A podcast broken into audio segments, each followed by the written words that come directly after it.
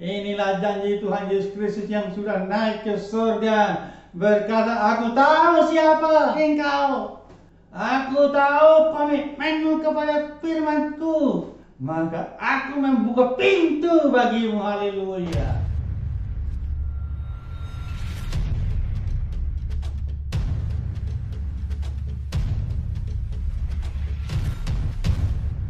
Terakhir sebagai tanda orang yang berubah.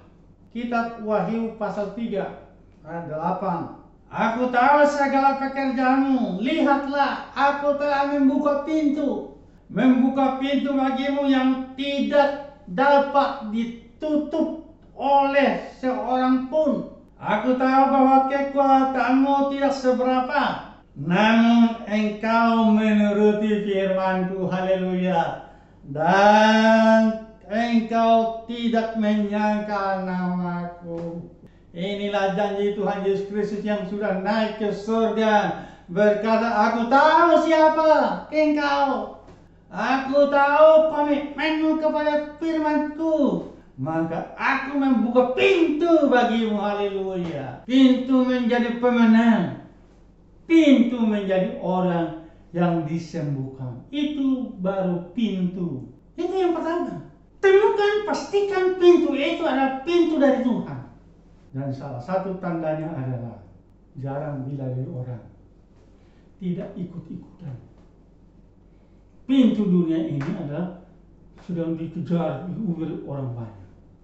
Tapi pintunya Tuhan itu langkah orang sana. Tapi dikatakan pintu itu selalu terbuka. Karena yang membuka bukan siapa-siapa. Yang buka adalah Tuhan sendiri. Dan jika dia sudah membuka, siapa pun dia tidak akan mampu menutup pintu berkat, pintu rezeki, dan pintu-pintu kemajuan dagangmu. Sebab Tuhan Yesuslah yang membuka pintu itu buat dirimu dan diriku. Katakan haleluya. Saya lanjutkan baca ayatnya Bapak Ibu Saudara.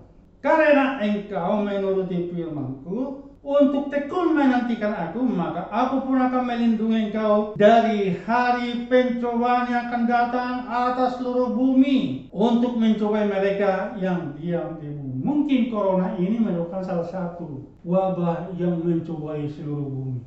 Dan dikatakan oleh Tuhan Yesus Kristus, Aku melindungi engkau dari corona yang sudah membuat dunia ini kacau balau, krisis ekonomi, pertumbuhan ekonomi dunia merosot tajam karena ada COVID-19 sedang mencobai dunia. Dan bagi anak Tuhan yang sungguh-sungguh taat, ada perlindungan yang teguh, ada pemeliharaan yang sempurna.